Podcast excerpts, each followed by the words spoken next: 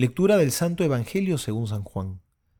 En aquel tiempo Jesús, alzando los ojos al cielo, dijo, Padre, ha llegado la hora.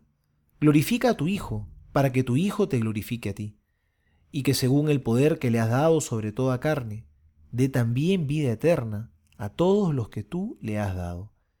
Esta es la vida eterna, que te conozcan a ti, el único Dios verdadero, y al que tú has enviado, Jesucristo.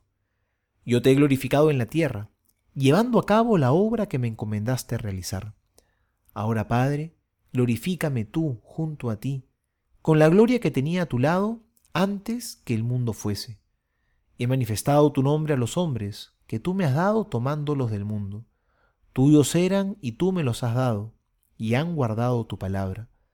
Ahora ya saben que todo lo que me has dado viene de ti, porque las palabras que tú me diste se las he dado a ellos, y ellos las han aceptado, y han reconocido verdaderamente que vengo de ti, y han creído que tú me has enviado.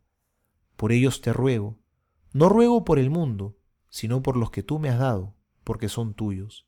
Y todo lo mío es tuyo, y todo lo tuyo es mío, y yo he sido glorificado en ellos.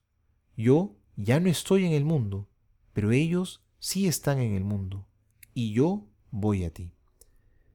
Palabra del Señor, gloria a ti, Señor Jesús.